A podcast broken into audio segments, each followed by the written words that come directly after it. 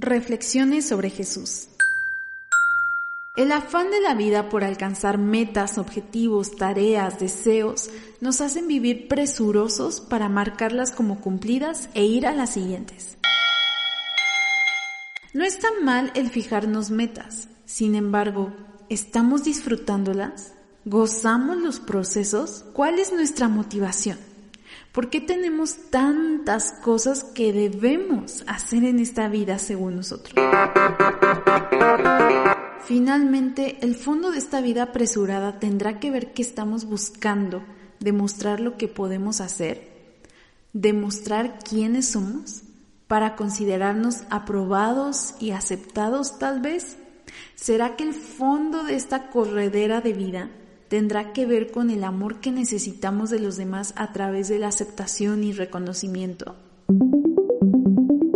Después de que te imaginaste a ti mismo corriendo en esta vida, tratando de alcanzar una meta tras otra, te quiero recordar que por Jesús vino a este mundo dos regalos que la humanidad no conocía, la gracia y la verdad.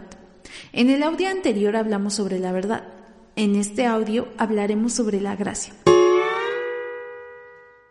La gracia nos permite cambiar la perspectiva de nuestras motivaciones y por consecuencia de nuestras acciones.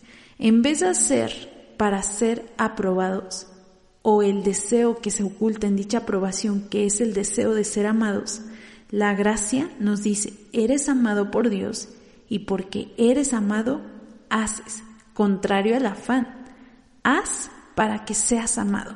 Es decir, la voz de Jesús al estar con sus discípulos les enseñó que su alimento es hacer la voluntad de que le envió y llevar a cabo su obra. En Juan 4:34.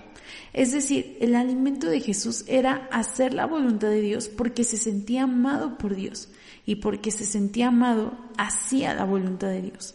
Sin embargo, parece que nosotros, cada meta que tenemos, tarea, plan, nos apresuramos para obtener la aprobación, los likes, los aplausos, las adulaciones, la aceptación, que todo ello se resume en que buscamos amor y lo terminamos buscando en el público, en los demás, personas que en su mayoría no conocemos, pasajeras e intermitentes y de voluntad variable. Creo que en algún momento todos entramos en ese círculo interminable del cansancio y la fatiga porque parece nunca acabar la preparación que necesitamos para ser competitivos, las reuniones a las que debemos asistir para ser considerados, los libros que debemos de leer para dominar el tema, la ropa que debemos de comprar para estar a la moda y ser aceptados. En fin, nunca es suficiente. Sin embargo, todo cambió cuando en el correr de la vida escuché en mi interior, Jesús nunca corría y cumplió su meta, salvarnos. Jesús vino a enseñarnos cómo vivir en gracia. Gracias a lo que Jesús hizo en la cruz por nosotros, somos amados, perdonados, aceptados por Dios para hacer buenas obras y cumplir con el sueño de Dios para nuestras vidas. San Agustín dijo, la gracia no se nos brinda porque hayamos hecho buenas obras, sino para que podamos hacerlas. Entender vivir en la gracia nos hace caminar, disfrutar, abrazar cada proceso, porque gracias a Jesús lo que tenemos y somos es suficiente. Nuestra responsabilidad ahora es seguir avanzando, como dicen, sin prisa, pero sin pausa. Jesús nos regaló la capacidad de caminar en esta vida sin necesidad de correr hasta desmayarnos que en estas fechas recordemos que el correr y el afán de la vida solo nos va a desgastar, pero el vivir en la gracia, sin prisa, pero sin pausa, nos hace caminar confiados, sabiendo que tenemos lo que necesitamos y estamos haciendo lo que debemos hacer, porque es Dios quien nos coloca donde debemos estar y nos incomodará cuando sea necesario para hacer lo que necesitamos empezar.